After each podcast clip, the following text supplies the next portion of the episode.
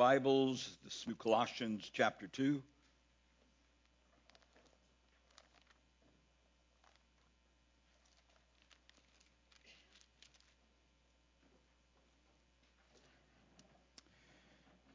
We'll be looking at this morning verses 8 through 10 of Colossians chapter 2.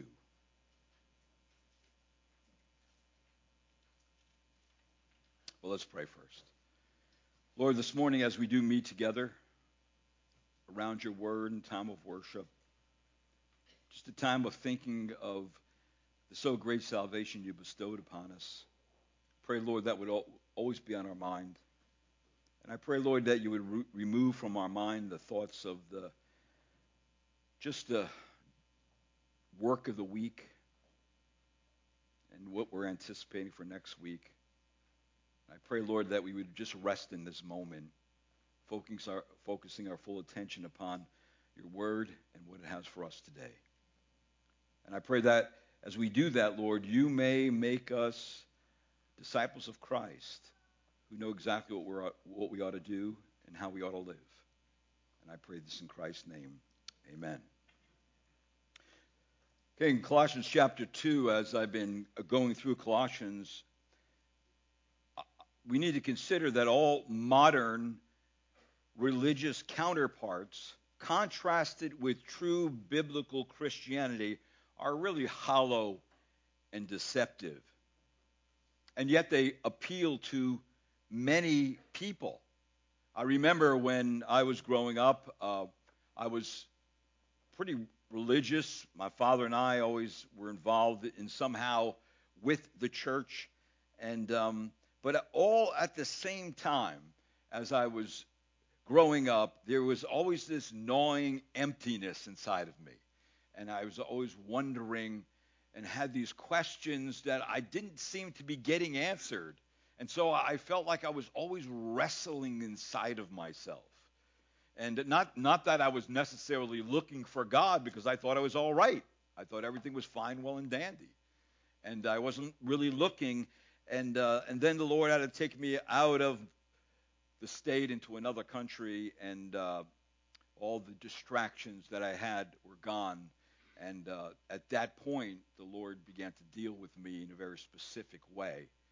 And uh, but I was still wrestling. I still felt empty. And um, when I heard the gospel, and I believed the gospel, one of the things I recognized going on inside me for the first time is that my wrestling stopped. My um, I felt complete.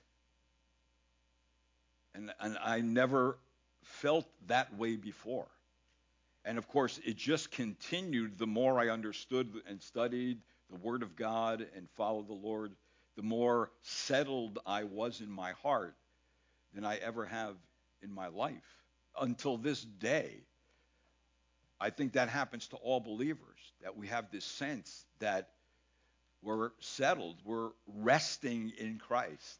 Um, and that is a good place to be. But when it comes to religious systems, they don't offer that. Religions are, when, they, when they're examined more, more closely, the common result of investigation will always be they hold too low a view of Christ. They can mention Christ, they can talk about Jesus, but somehow it's Jesus plus something else. Somehow Jesus' sacrifice on the, cross did not accomplish everything. There were, there were some things still undone that we had to try to figure out and, and help God do.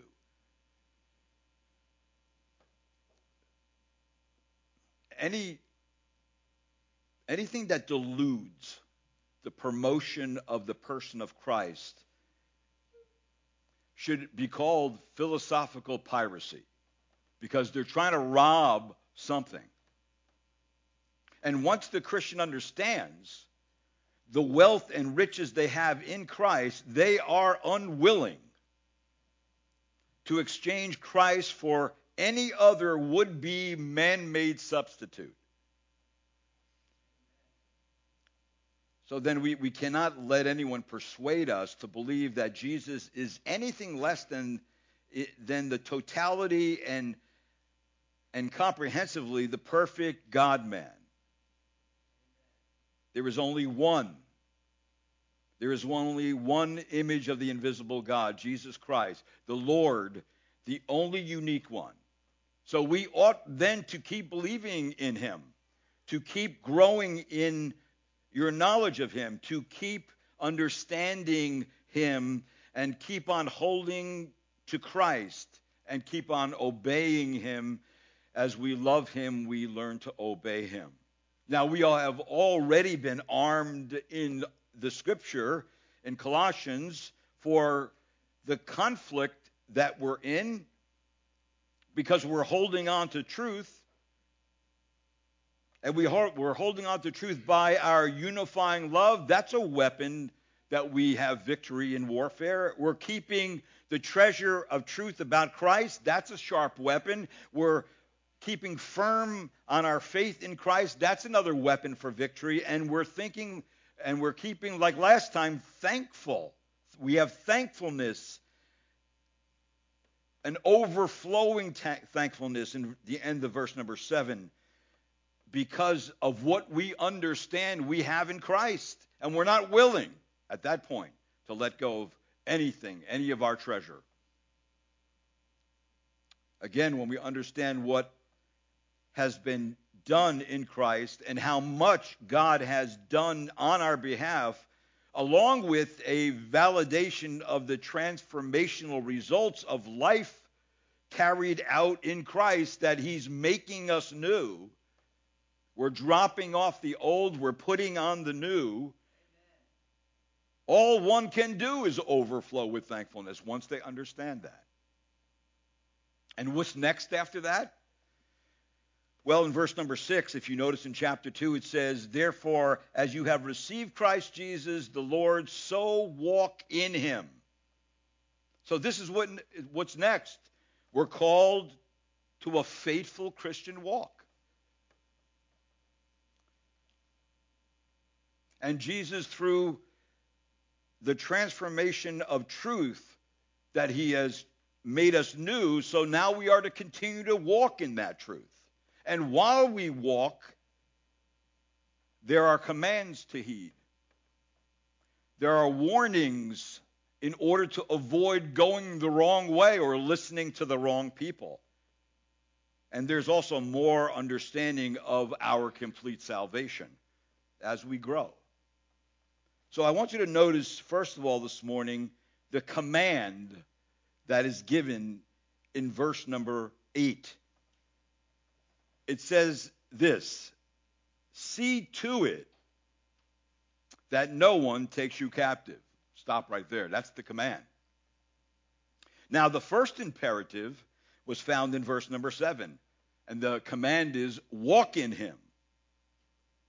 That, of course, means to conduct one's daily life in a behavior and a lifestyle that honors God.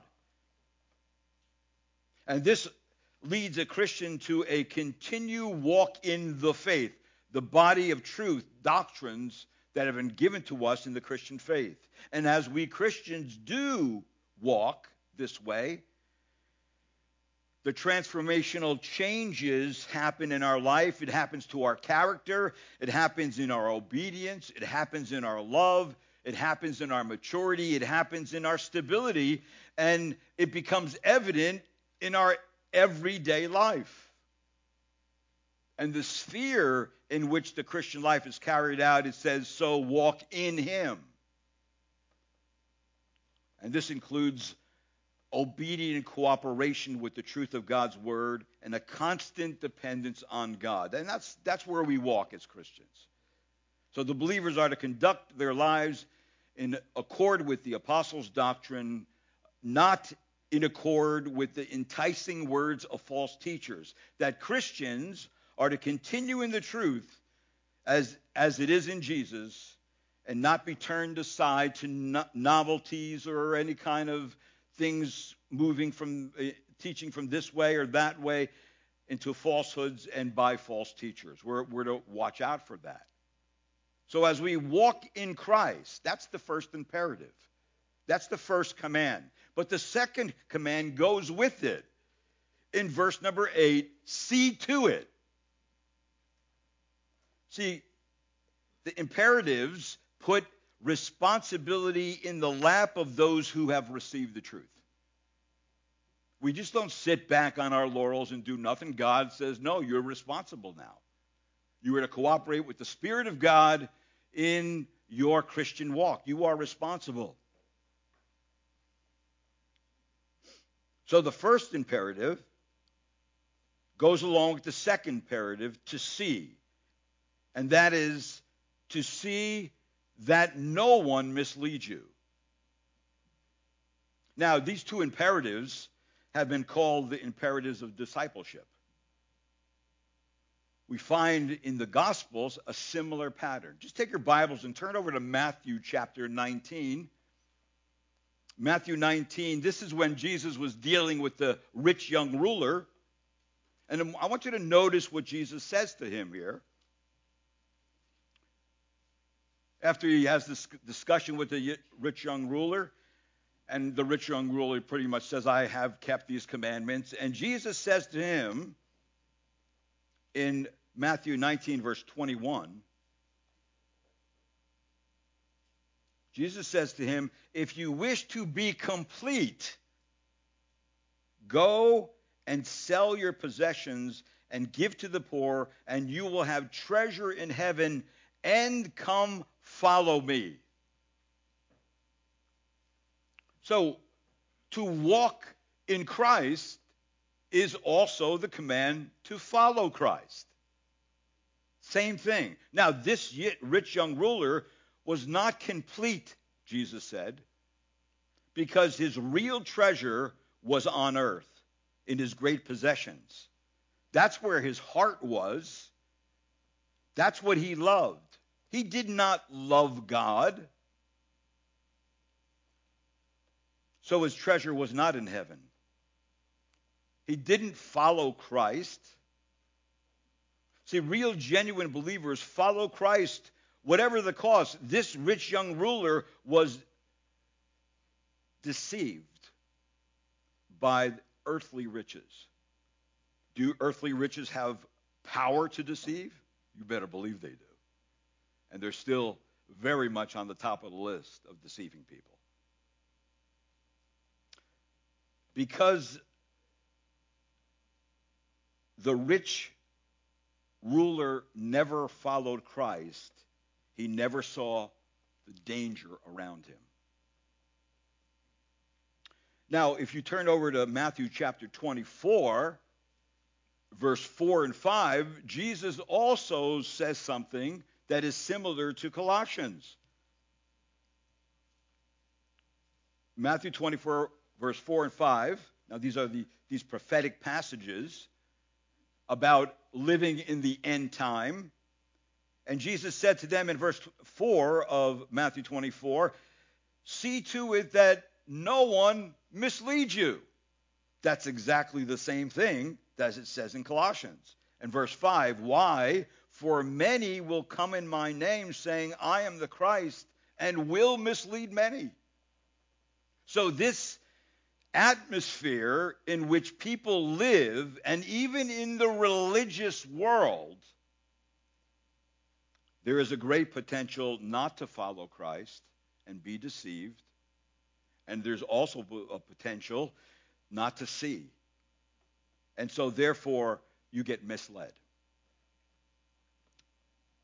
For the believer, walking and following is to be continuous. So is the seeing and the watching. No Christian, no Christian is exempt from these two commands. We're always doing this. This is a daily pattern that we have every day. We are walking in Christ and we are watching that we don't get misled. Now, why is that? because we are walking through the valley of the shadow of death, where there are many enemies. And so we Christians are urged to walk in Christ and keep, to keep our eyes open so that we will not have a black hood pulled over our heads and pushed in, into an unmarked van by hoodlums and whisked away to a dark, unclosed location by the evil motives of our captors. See, that first, these first two imperatives, this command is to be lived out. But it leads to the warning. And I want you to notice in verse number 8, there is a warning that goes along with those commands. And if you notice, it says, See to it that no one takes you captive.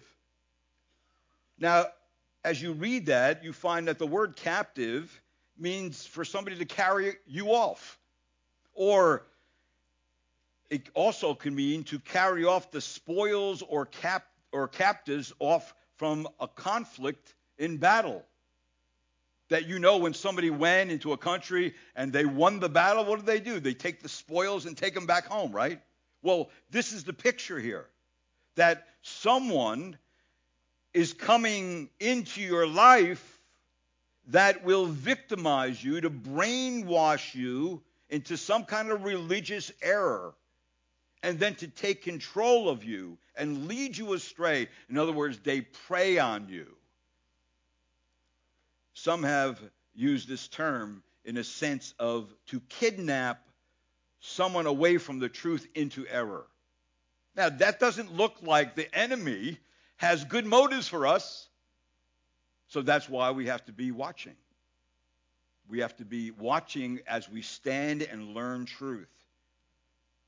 It is like pirates who unsuspectingly move in on a friendly vessel in order to board and loot the treasure that it's on board. See, treasure attracts pirates like honey attracts flies. A Christian's treasure is Christ. And when someone knows Christ, the enemy wants to diminish Christ in their lives and steal what they have. Now, how do these enemies actually try to capture its victims? Well, notice in verse number 8 of Colossians chapter 2. We're back there. It says, See to it that no one takes you captive. And notice what it says, through philosophy. That, that is really the search and love for wisdom. But this is not philosophy proper or good philosophy. This is philosophy that's mixed with current human thought and pagan religious practices. And for the Colossians, there was this philosophical mindset that saw things in two con- contrasting principles because of these false teachers. Number one, that on one side things were good, which was associated with the spiritual and the immaterial. But on the other side, things were evil, which is also always associated with the material universe. That, in other words, matter was evil. Your body was evil. Anything you could touch was evil. And anything spiritual was good.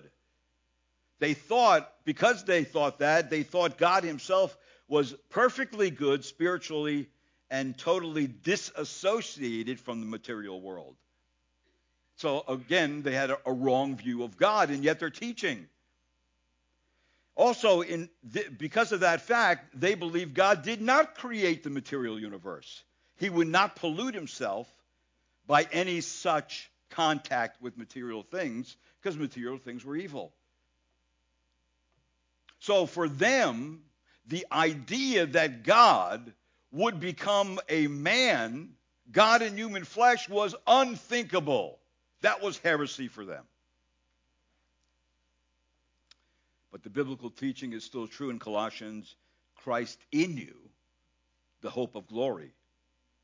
That did not ring good with these philosophers.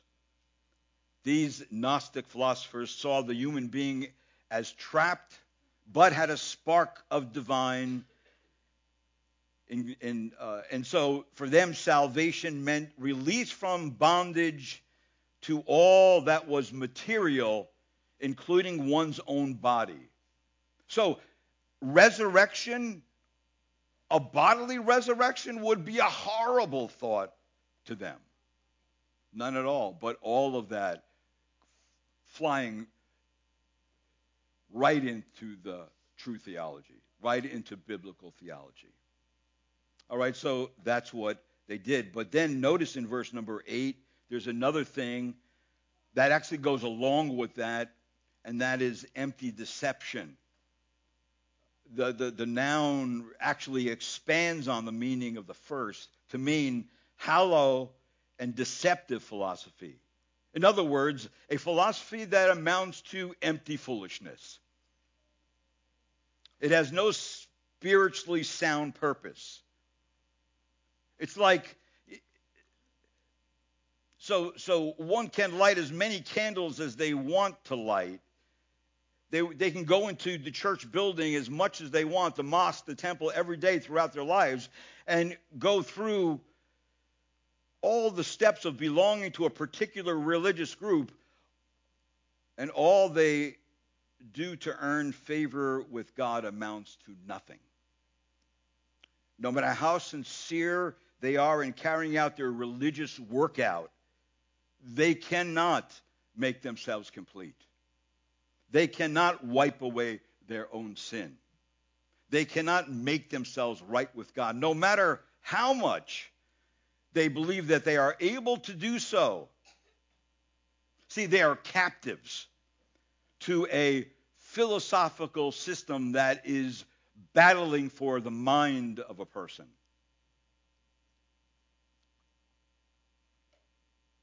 Because when all this is examined with biblical truth, they're all found to be hollow and deceptive.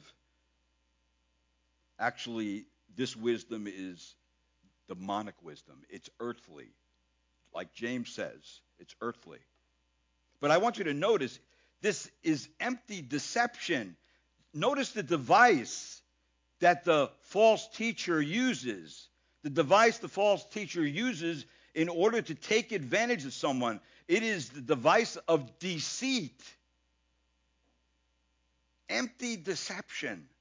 That if we search through scriptures, we get an eyeful and an earful of the evil nature of deceit. For example, in Psalm 119, verse 118, it says, You have rejected all those who wander from your statutes, for their deceitfulness is useless. Also, where does deceitfulness come out, what's the instrument of deceitfulness? The instrument of deceitfulness is the tongue. It has to be, that's why the, these, these false teachers are very skilled with language. They're very skilled getting to people. What does it say in Romans 3:13? Their throat is an open grave, with their tongues they keep deceiving. The poison of asps is under their lips. Also, this deceit comes from where? It comes from the heart. In Matthew, Mark chapter 7, it says, From within, out of the heart of men, proceed evil thoughts, fornications, thefts, murders, adulteries, deeds of coveting, and wickedness, as well as deceit.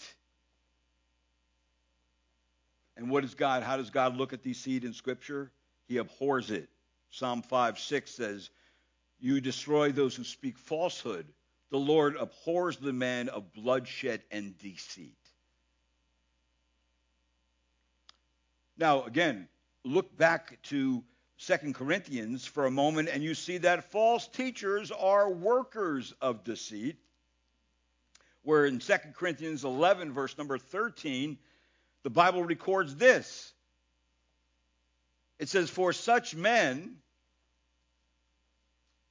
2 Corinthians 11:13 For such men are false apostles, deceitful workers, disguising themselves as the apostles of Christ. So you see that this tool in their toolbox, deceit, is very, very effective.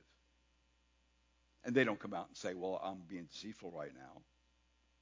It's us who have to decide and understand when we hear deceit because in the end, like Second John tells us, who is going to be the main characteristic of deceit? It's going to be the Antichrist. Listen what it says. For many deceivers have gone out into the world, those who do not acknowledge Jesus Christ as coming in the flesh. This is the deceiver and the Antichrist. So now we, we see who is behind the twisted doctrine of Christ. It's Satan himself. Of course, Ephesians brings it out more clearly. Paul is dealing, dealing with these false teachers, and he's turning, turning what they believe on, their, on its head. After you get done, Paul gets done with them, they, they really don't know what to do because the, the believers will have to say, well, I, we can't believe that anymore. So, de- see, deceit seduces with promises of great reward, but leads to hollow disappointments. That's what deceit always does. And the Colossian heresy taught that for salvation, one needed to combine faith in Christ with secret knowledge and man made regulations concerning such physical and external practices as circumcision eating and drinking rules, harsh treatment of the body, and strict observance of the religious festivals. These are some of the ways people are taken captive and held in spiritual bondage today. Religious systems are a manu- they are manufactured by the enemy himself to keep people in bondage. And they all do it sincerely. They all think they're doing the right thing, but they're actually being kept captive, and they're kept there by deceit, but they don't see the deceit.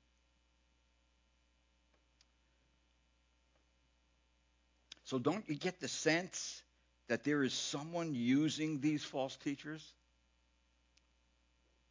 Whether they know it or not, their strings are being pulled by the enemy, which is Satan himself. And what is Satan's mission anyway? His goal is to destroy us because we bear the image of God. His goal is to overthrow the kingdom of God, to re- regain control of what he still possesses, and regain his lost territory in those that came to Christ. And his, what is his strategies? To entice us to sin, to hinder our spiritual disciplines, to misrepresent God in truth, and to keep us away from it. And then also, he's in opposition to our sanctification. He doesn't want to see that we're growing in Christ. So he's always reminding us of our past sin. You filthy, dirty, rotten person. You're, you're not changed. You're the same corrupt person you've always been. You ever hear him speak like that to you? Hmm? And you know what? Some, for a moment, you believe it and then you have to run back to the cross. And he says, You're right, I am that, but I have Jesus Christ who died in my place. His devices, he uses the same strategy, but different particular tools in his toolbox. Where the Bible tells us in 2 Corinthians 2:11, so that no advantage would be taken of us by Satan. For we are not ignorant of his devices. That is the key, not to be ignorant of what he's doing. That is, thoughts and actions involved in deceiving someone. So the church has to really know its enemy and not be ignorant of the unseen spiritual realm. And remember, when we think of that, Satan is not all knowing. He cannot be present anywhere. Satan is stronger than we are and is a formidable enemy, but he is not God, nor is he equivalent with God. He is a created being in which God has full authority over, and he has him on a long leash. For the scripture tells us, Greater he who is in you than he who is in the world. And don't forget, Satan, in looking upon his various plans to carry out his dominion in the world, his sights are on anything and anyone who gets in his way. And anyone who honors God the most and is serious about serving him, Satan will struggle very unsympathetically with that person. In other words, Satan views God's people as hindrances in his reign, so he, co- he contrives methods by which he may remove them out of his way or get them to work on his behalf. He and his whole host of inferior spirits under his control are trying to get the faithful to fail.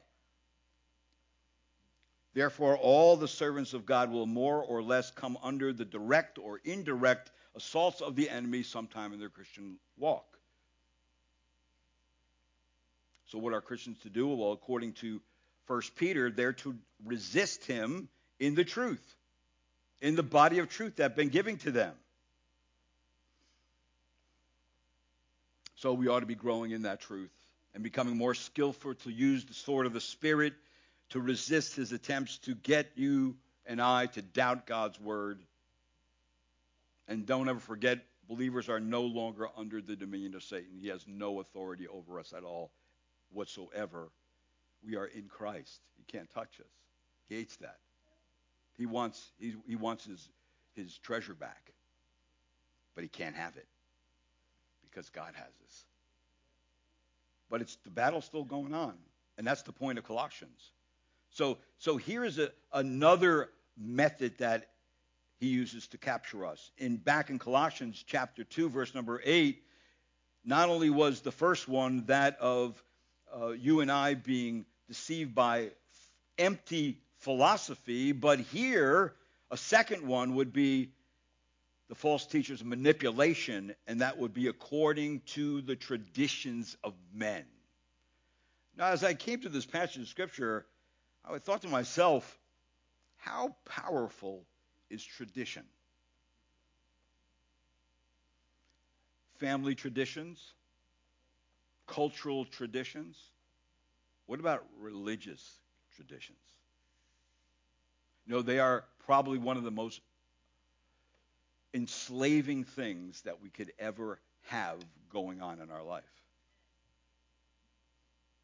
Because I believe when I became a Christian, and now my uh, the first Christian in my family on my mother's side and my father's side, my whole family exploded against me. And for what reason? You're leaving the tradition of our religion. That was, that was the main reason.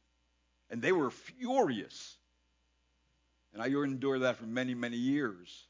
Uh, so I, I found back then that, you know, tradition is very powerful. And it is definitely a tool in Satan's toolbox. And I thought to myself, is there any place in Scripture that talks about tradition? And I says, yes, there is. And I'd like you to turn there. Mark chapter 7, verse 2 to 13 here's a controversy that surrounded the disciples of Christ when confronted by the scribes and the Pharisees. Because the scribes and the Pharisees, remember, they were the religious leaders of the day. And they were very steeped in tradition. And so the religious leaders bring a charge against Jesus' disciples. And this delegation of religious leaders came to accuse Jesus.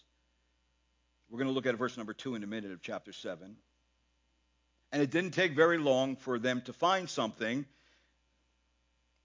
And the first cause of confronting Jesus is a very serious violation of the traditions of the elders. They caught certain uh, they caught certain of Jesus' disciples eating with common hands that were unwashed.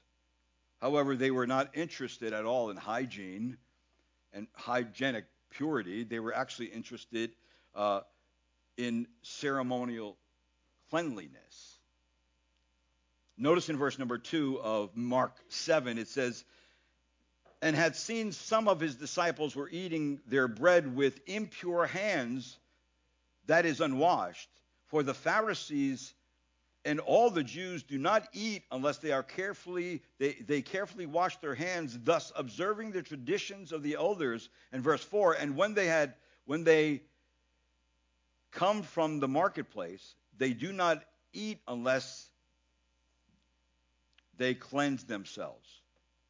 And there are many other things which they have received in order to observe, such as washings of cups and pitchers and copper pots. Now, there was a sense in the minds of the people that unless you are clean, you cannot be in the presence of a perfect and holy God. And what they did not grasp, though, was the source of the defilement and uncleanness. It wasn't washing their hands. The source of the defilement, as we read further on in Matthew 7, was their own heart. That's what was polluted. But notice in verse number 3 again, just to highlight these it says for the Pharisees and for all the Jews do not eat unless they carefully wash their hands thus observing the traditions of the elders. So Jesus and his disciples did not perform this ritual. And keep in mind that the Pharisees and scribes believed not to do this was considered to be unclean in the sight of God. That the Pharisees and the scribes were so adamant about this that they personally held Jesus responsible for not teaching his disciples the tradition. The tradition of the elders or the ancients. And if you look at their impassioned question in verse number 5 of Mark 7, it says, And the Pharisees and the scribes asked him, Why do your disciples not walk according to, to the tradition of the elders, but to eat their bread with impure hands. So they actually were accusing Jesus' disciples of being defiled because of unwashed hands and therefore unclean in the sight of God. Now, there's one important thing that escaped the Pharisees and the scribes' attention. You know what that was? The Levitical law required no such washing. So, you know what this is? This is the tradition of men.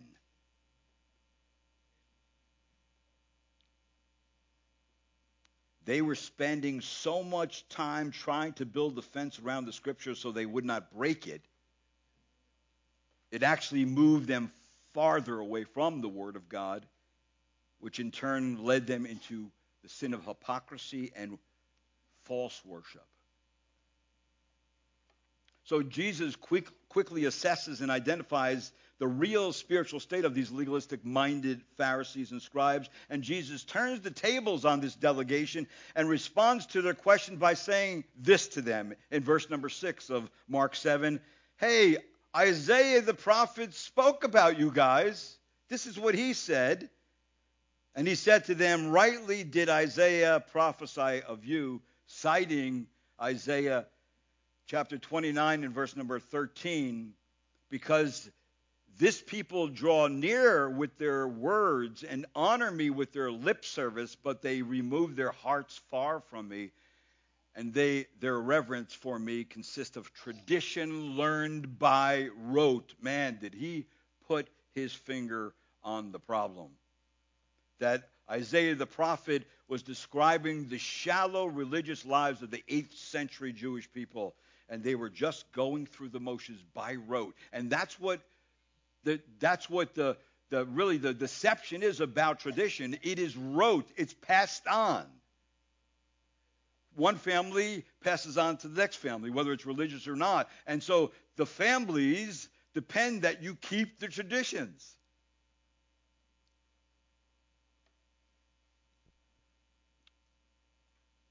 What does Jesus do? He countercharges them and he says, You guys are wrong on two occasions. He says in verse number six, You give me lip service without heart. That's hypocrisy.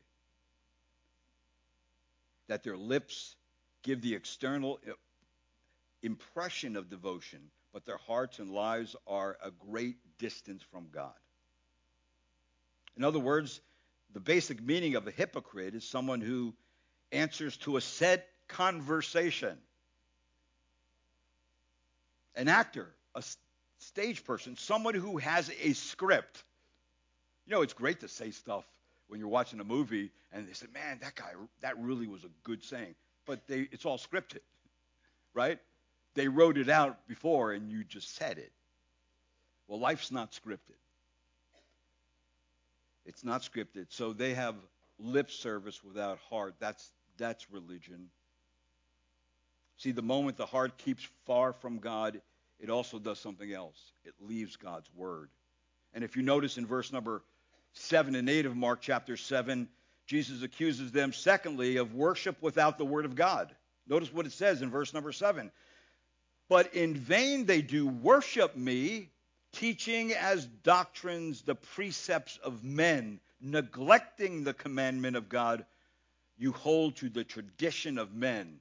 So, tradition is a very powerful thing that Satan uses to keep people captive. I got rescued from it. Many of you got rescued from it. We cannot go back to it. We cannot go back that way. When somebody gets rescued, the whole book of Hebrews is about rescuing Jews from Judaism and coming all the way over to Christ. And once they get there, don't go back. Don't look back. Don't trample underfoot the Son of God because judgment is next. Don't do that. So I can't go back to what I did before. So they were substituting men's rules, human ingenuity for God's laws. In the end, they are not listening to God or accepting His word or following His voice. Notice verse number 13 of Mark 7. Jesus exposes the damage done by such self invented human tradition. A particular term is used in verse number 13, and notice what it says thus invalidating the word of God by your tradition, which you have handed down, and you do many things such as that. See, the Greek word for invalidating, it really means to make null, to cancel. Actually, it means to leave without authority. And Jesus is saying, you guys have abolished the authority of not only the fifth commandment, and that's the fifth commandment is to obey your parents because the context before that, but you abandon the authority of the Word of God. By your traditions, you invalidate the Word of God. See, true religion can never be the product of man's mind. True religion should not be mistaken for mere outward observance and religious acts as if that is true to what God wants in our life. The real deception is making man made rules appear to be teaching from God's word. That's the deception of tradition. And does Satan still use that today? You better believe he uses it. He's behind and works in most religious systems. I would say in all of them.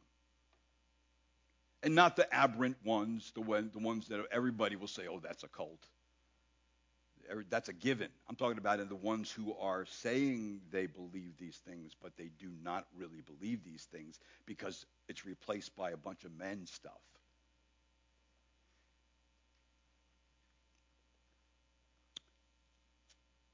And then go back to Colossians, and I want you to notice there is in this false manipulation by the false teachers, there's another thing that is used. The first one is according to, we are to watch out according to man's traditions in verse number 8, but also in the latter part of verse number 8, it says according to the element, elementary principles of the world. I believe these elementary principles really are connected to uh, these false teachers' use of the worship of angels. That most likely this is spiritual forces that have significant influence over the affairs of day to day experiences and existence of people. Demons are very much active in that way. In other words, the false teachers are saying to them, listen, you should practice the way of life laid out by these teachers, which have special knowledge. And what, what ways were there? The way of uh, a, a life stress that stressed asceticism and rigid regulations and abstinence and self punishment, and of course, liberation from evil and fleshly, the fleshly body by whatever you want to do with it. And then, of course, angelic intermediaries were honored by ritual and worship. This was the way that they said to live, but it is the way of not only empty deception, but it is the way of the elementary principles of the world. Just ri- ritualistic. It insisted that the Colossians should observe religious days and seasons. It was also worldly philosophy in, in the sense it was mystical. The cult of angel worship indulged the praise of visions only understood by a prolonged thought process by the false teachers. They had this super knowledge, and it was also ascetic, rigid regulations of abstinence uh, and self punishment. So, the problem, what tradition and what uh, Satan uses with the elementary principles of the world, trying to control people, is this that it cannot control the most basic desires we have. In other words, it cannot stop people from sinning.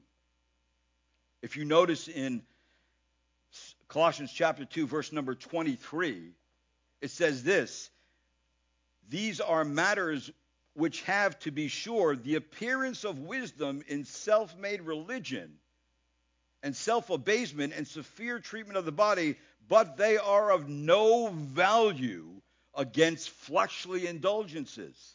So, in other words, when somebody came to Christ, one of the things they noticed is they were having victory over their sin. They were dropping off their sins. Their thoughts were changing to become more holy and godly, and they were realizing their sins more and they were leaving them and following Christ. But these false teachers, there was just sin multiplying within these people because they had no power at all whatsoever over the flesh.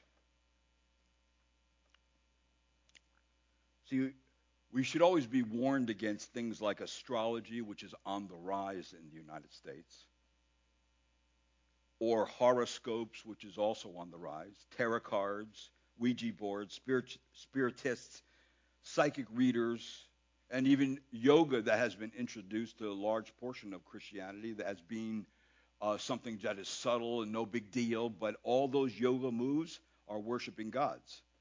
And people don't realize that. We can't have any of that. Exercising is one thing, but when you connect it with something that has a, a history of things that are connected to false worship, we have to stay away from stuff like that.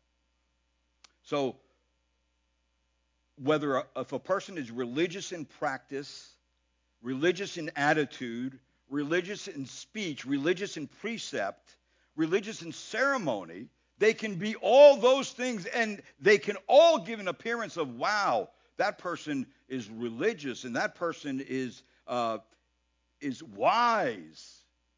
But the problem is, is they're alien from the grace of God. Only a Christian knows the grace of God.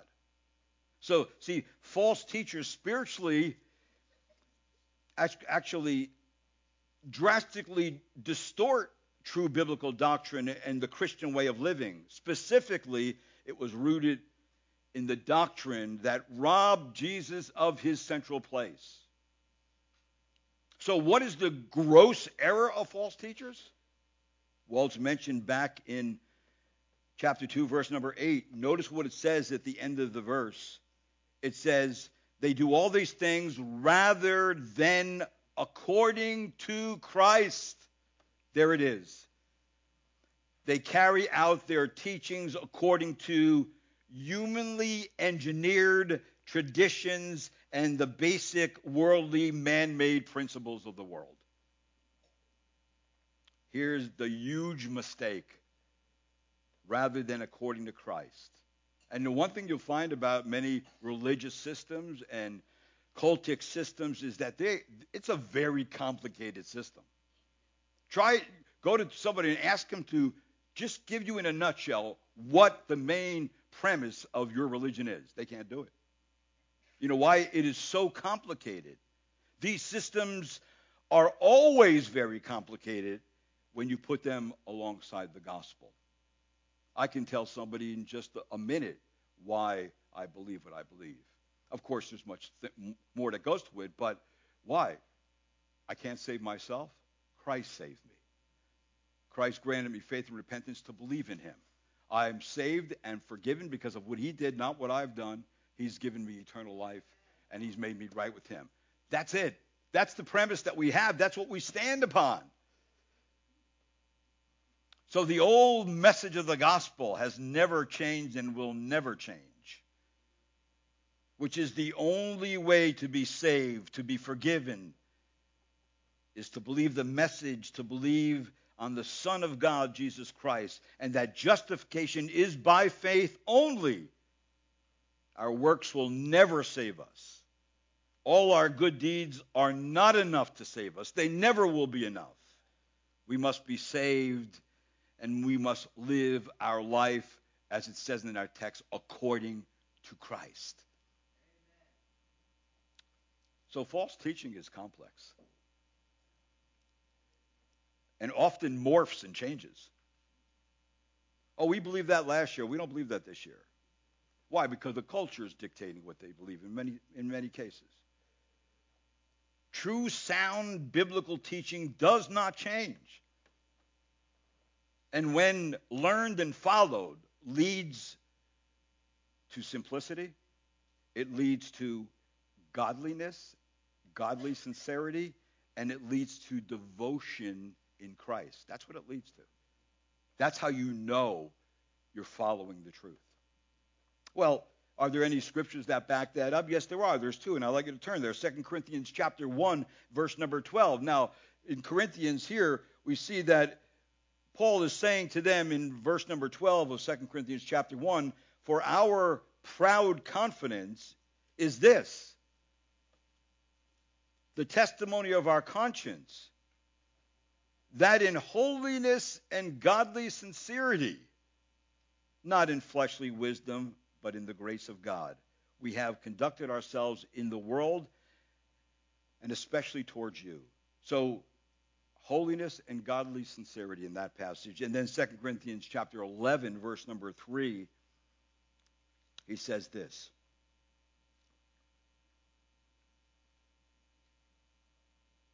He says, "But I am afraid I am afraid that as the serpent deceived Eve by his craftiness, your mind was your minds will be led astray from the simplicity and purity of devotion to Christ. See, that's what Satan is trying to do. He's trying to pull you away from the end results of walking with Christ. And that's simply simpli- simplicity.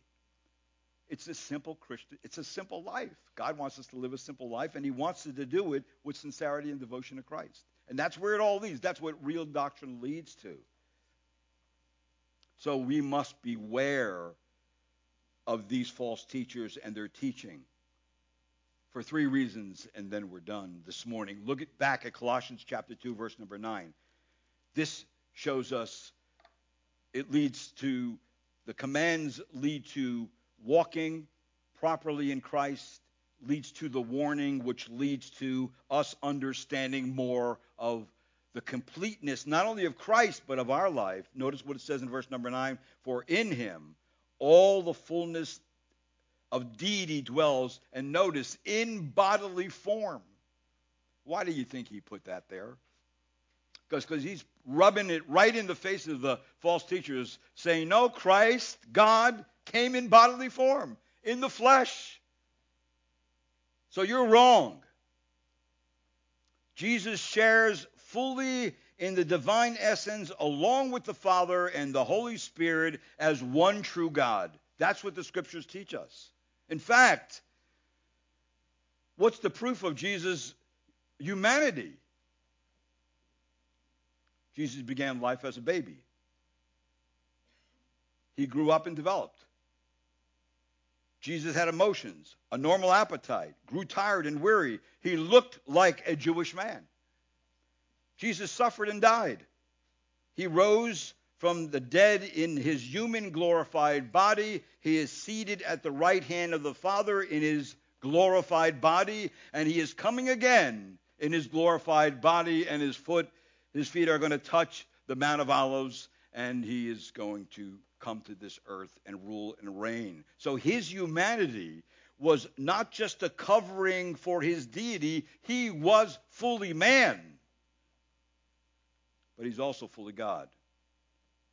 The Old Testament tells us that he's the Messiah in his divine personage, that Christ has the attributes of deity. He's, he has eternality, he has omniscience, he has omnipresence, he has, he has omnipotence, he has immutability, that Christ has the office of deity, that he's the creator and he's the whole, up, upholder of that creation. That's Colossians chapter 1. And that Christ has the prerogatives of deity. He is able what? To forgive sins and to raise the dead and to execute judgment. You remember what happened in the New Testament when Jesus forgave sins. What do they want to do to him? Stone him to death. Why? Because they knew that was a claim to deity. He has and is absolute and perfect God. So, what is the first reason that we're to bear, beware of the false teachers? Because of what is true in Christ, that he is the God man. Secondly, because of what is true of the followers of Christ, that means the completeness, the Christian's completeness in Christ. And if you notice back to Colossians chapter 2, verse number 10, it says something very important for you and I. It says, And in him you have been made what? Complete. You have been made complete. So it follows logically that if Christ has all the fullness of deity and Christians have Christ in them, then they possess fullness of life. Because believers have been filled in him, they have full salvific acceptance that goes with, and it really goes with all the benefits that come afterwards, being a Christian. We're, we're really privileged to be believers. We really are. And then one last thing, a third reason not to believe these false teachers is verse number 10. It says, because of the comprehensive, comprehensive authority of Christ, and he is the head over all rule and authority. In other words, if, if you just made a mistake and think Jesus was just a man, and you didn't get he was man and God and somehow mixed that up. No, let me just remind you that he is the head over all rule and authority that's in all the universe. That's who he is. And make no mistake, and he's our God. So you realize that Satan has no hold on us. We have nothing to fear. Nothing else needs to be done. Christ has done it all. We are complete in Christ. And if that doesn't give you assurance as a believer, I, I can't help you. I can't help you, but it sure does me. And I thank the Lord for it. Amen? Let's pray. Lord, thank you this morning for your word. It again, Lord, solidifies our faith gives us confidence in the work that you have accomplished, helps us to follow you more definitely, helps us to be watchful of all the things that are flying out around, around us that have to do with spiritual things and religious things. And Lord, you, you give us the ability to stand on the truth of God's word, firm, fully armed, knowing that you have you are complete in of yourself and because we're in you we are complete. And nobody no one no power no demon can take that from us. And i thank you for it. And i pray in christ's name. Amen. Let's stand together